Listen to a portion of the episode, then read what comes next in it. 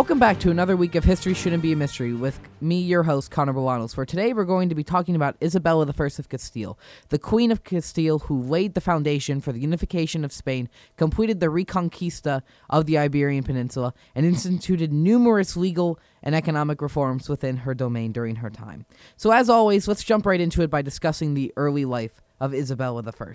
Isabella was born in Madrigal de las Altas Torres to, the jo- to John II of Castile and his second wife, Isabella of Portugal, on the 22nd of April, 1451. At the time of her birth, she was second in line to the throne after her, her older brother, older half brother, Henry IV of Castile. Henry at the time was 26 and married, but he ended up dying childless. And as a result, her younger brother Alfonso of Castile, who was born two years later on the 17th of November 1453, lowered her to the position of third in line to the throne.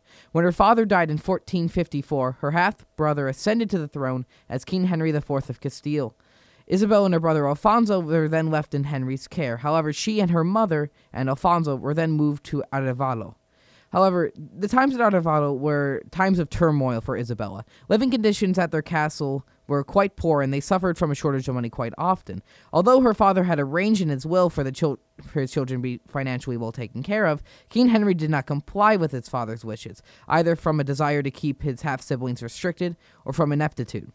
Even though living conditions were difficult, though, under the careful eye of her mother, Isabella was instructed in lessons of practical piety and in deep reverence of religion, which laid the foundation for her strong religious beliefs, which were quite notable during her reign.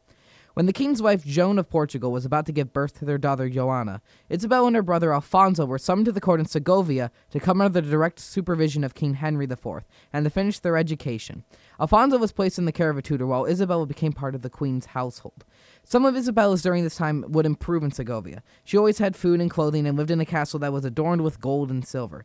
Isabella's basic education largely consisted of reading, spelling, writing, grammar, history, mathematics, uh, art, chess, dancing, embroidery, music, and religious instruction. She and her various ladies in waiting entertained themselves with art, embroidery, and music as well.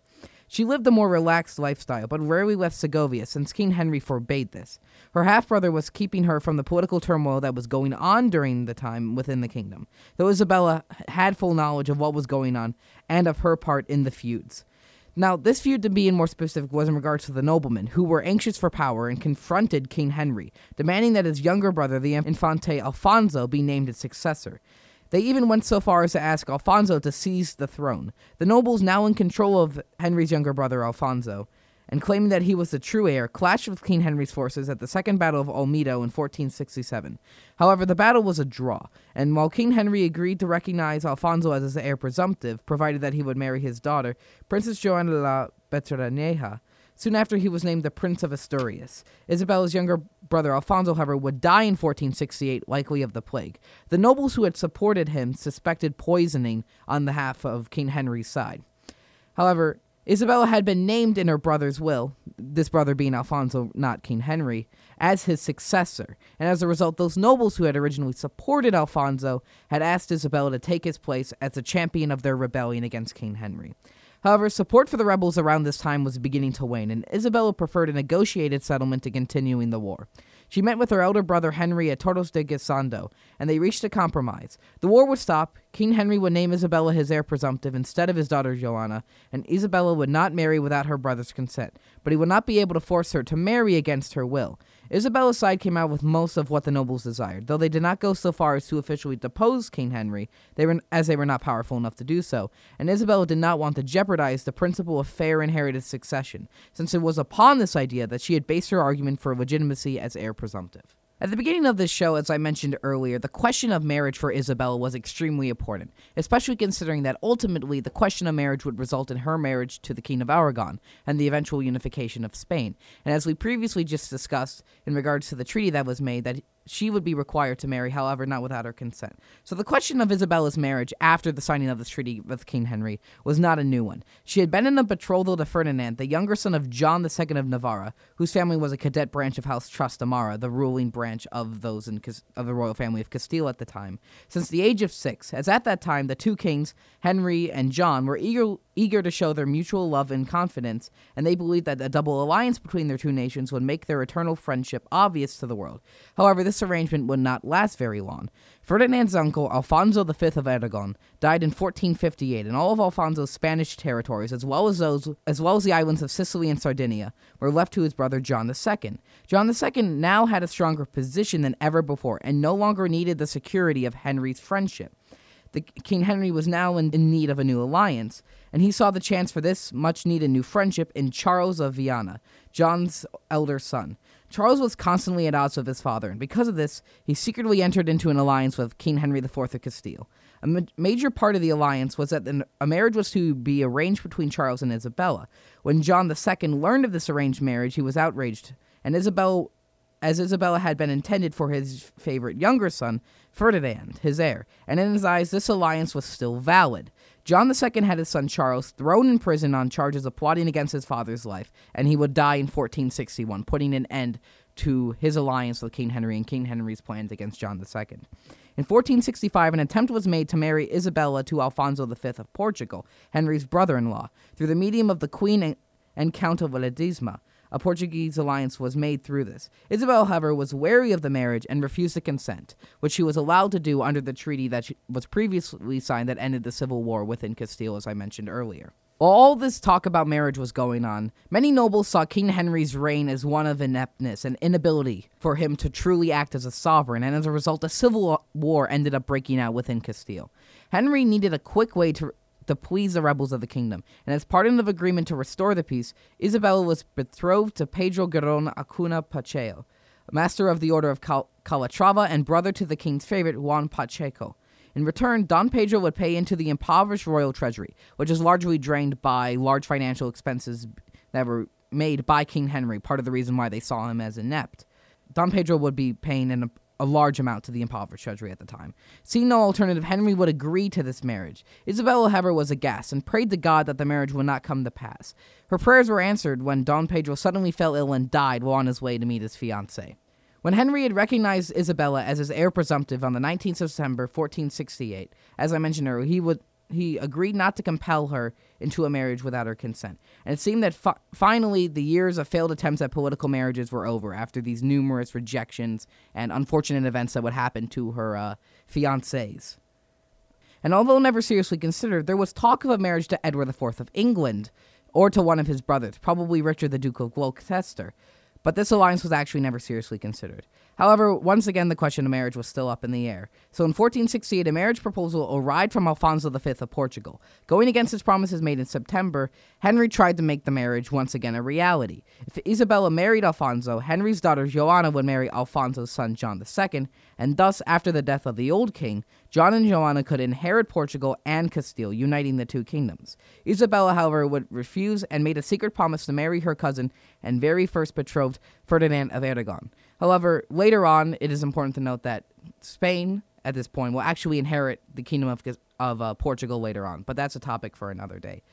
After this, this failed marriage attempt with Portugal, Henry was once again once again went against his promises and tried to marry Isabella to Louis XI's brother, Charles, the Duke of Berry. In Henry's eyes, this alliance would cement the friendship of Castile and France, as well as remove Isabella from Castilian affairs. Isabella, however, once again refused the proposal. Meanwhile, John II of Aragon negotiated in secret with Isabella a wedding to his son Ferdinand and as a result, on the 18th of October, 1469, the formal, formal betrothal took place. Because Isabella and Ferdinand were second cousins, however, they stood within the prohibited degrees of consanguinity, and the marriage would not be legal unless a dispensation from the Pope was obtained.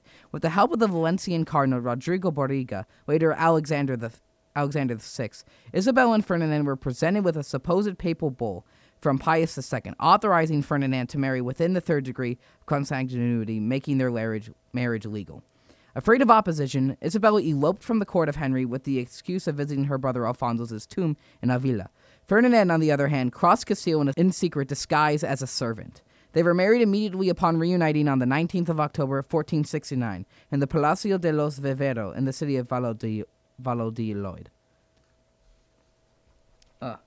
After her marriage to Ferdinand, on the 12th of December, 1474, Isabella's brother, King Henry IV, would die in Madrid and news of this would reach Segovia where Isabella was, prompting her to take refuge within the walls of the Alcazar of Segovia, where she received the support of Andres de Cabrera and Segovia's council.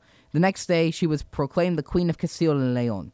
Isabella's reign got off to a rocky start. Because her brother had named Isabella as his successor when she ascended to the throne in 1474, there were already seven plots against her. Diego Pacheco, the Marquis de Villena, who was betrothed to her earlier, and and his followers maintain that Joanna la Beltraneja, the daughter of King Henry IV, was the rightful queen. Shortly after the Marquis made his claim, a longtime supporter of Isabella, the Archbishop of Toledo, left court to plot with his great nephew, the Marquis.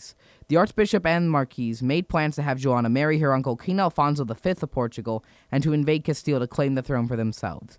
In May of 1475, King Alfonso and his army crossed into Spain and advanced to Plasencia, where he married the young, Yo- young Joanna. A long and bloody war for the Castilian succession then would take place. The war constantly went back and forth between the both sides for almost a year, until March 1st of 1476, where the Battle of would take place, a battle in which both sides ended up claiming victory and celebrating said victory. The troops of King Alfonso V were beaten by the Castilian center-left commanded by the Duke of Alba, and Cardinal Mendoza, while the forces led by John of Portugal defeated the Castilian right wing and remained in possession of much of the battlefield, hence why it was considered a victory by both sides. But despite its uncertain outcome, the Battle of Toro represented a great political victory for the Catholic monarchs, this being Ferdinand and Isabella of Aragon and Castile, assuring them that the throne assuring them the throne since the supporters of Joanna la Joana la Beltraneja, disbanded and the Portuguese army at the time was without allies and left Castile, as summarized by the historian Justo Le Gonzalez. Both armies faced each other at the, ca- at the camps of Toro, resulting in an indecisive battle, as I mentioned earlier. But while the Portuguese king reorganized his troops following this battle, Ferdinand sent news to all the cities of Castile and to several foreign kingdoms, informing them about a huge victory where the Portuguese were crushed. Faced with this news, the party of La Beltraneja was dissolved, and the Portuguese forces, now left without allies, as I mentioned earlier, was forced to retreat to their kingdom, securing the throne for the Catholic monarchs. With great political vision after this, Isabella took advantage of the moment and convoked courts at Madrigal and Segovia in April and October 1476, where her eldest child and daughter Isabella II was first sworn in as heiress to Castile's crown.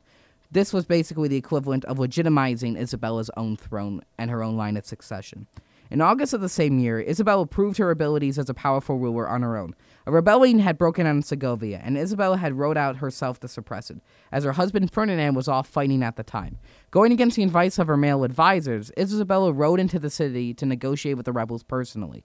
She was successful, and the rebellion was brought to a quick end. And two years later, Isabella further secured her place as ruler with the birth of her son John, the Prince of Asturias, on the 30th of June, 1478. And to many, the presence of this male heir legitimized her place as ruler of Castile and Leon.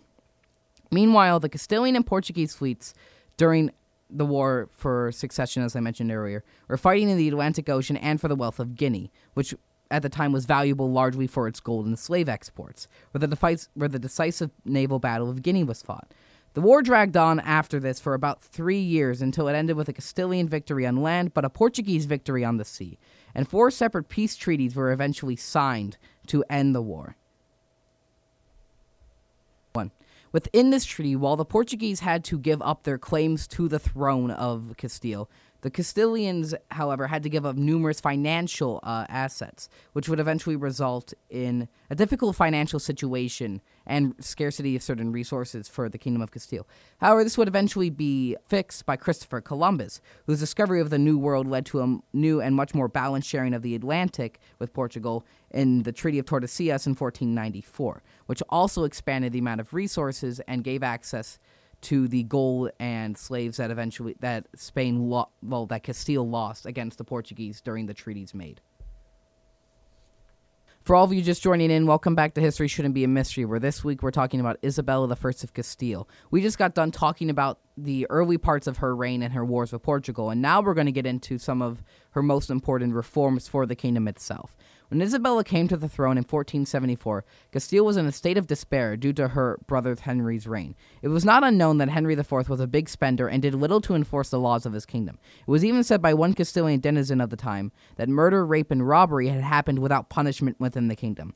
And because of this, Isabella needed desperately to find a way to reform her kingdom. Due to the measures imposed, historians during her lifetime saw her to be more inclined to justice rather than mercy, and indeed far more rigorous and unforgiving than her husband Ferdinand when it came to punishments of the law in enforcing the law. Isabella's first major reform came dur- during the Cortes of Madrigal in 1476 in the form of establishing the first police force for the kingdom, the La Santa Hermandad, the Holy Brotherhood. while 1476 was not the first time that Castile had first seen the Herm- Hermandad. It was the first time that the police force was actually used by the crown. During the late medieval period, the expression Hermandad had been used to describe groups of men who had come together of their own accord to regulate law and order by patrolling the roads and countryside and punishing malefactors.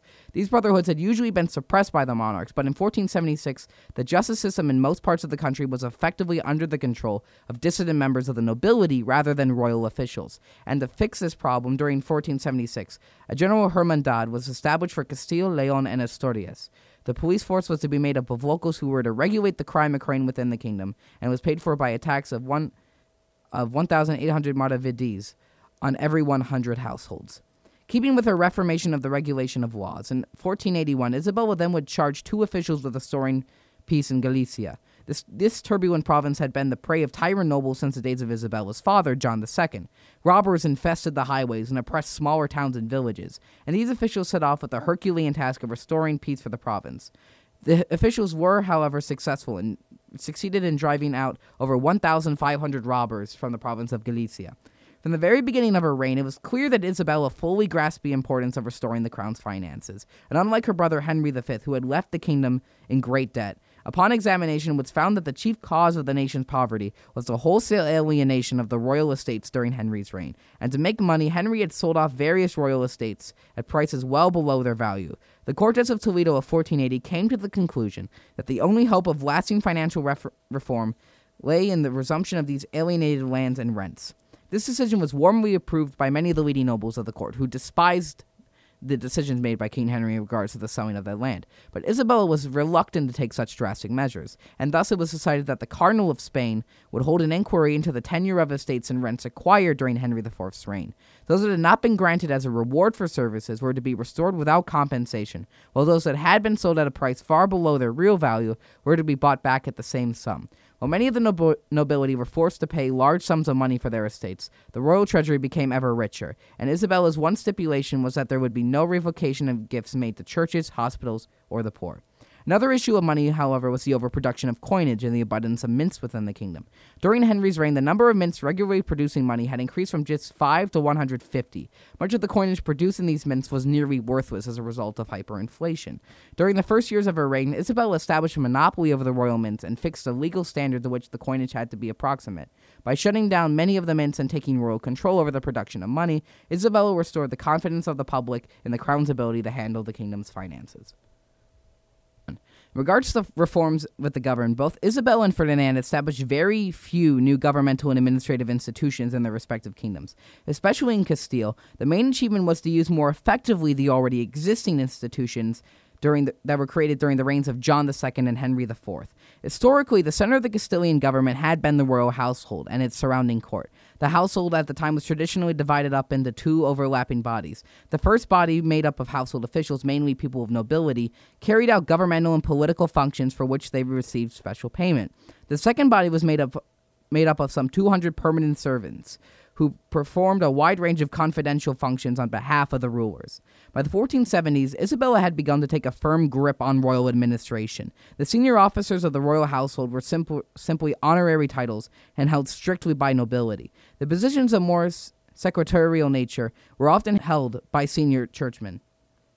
Substantial revenues were attached to such offices and were therefore enjoyed greatly, on an effectively hereditary basis, by the great Castilian houses of nobility. While the nobles held the titles, individuals of lesser breeding did the real work. Traditionally, the main advisory body to the rulers of Castile at the time was the royal council. The council under the monarchs had full power to resolve all legal and political disputes. The council was responsible for supervising all senior administrative officials, such as the crown representatives in all major towns. It also had the supreme judicial tribunal of the kingdom, and in 1480, during the Cortes of Toledo, Isabella made many more reforms to the royal council. Previously, there had been two distinct but overlapping categories of royal counselor.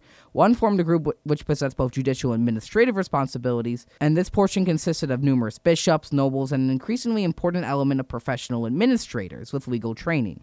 The second category of traditional counselor had a less formal role, and this role was greatly dependent on, the, on an individual's political influence and personal influence with the monarch. During Isabella's reign, the role of the secondary category was completely eliminated, and as I mentioned previously, Isabella had little care for bribes or personal favors. And because of this, the second type of counselor was only allowed to attend the counselor the Council of Castile as an observer.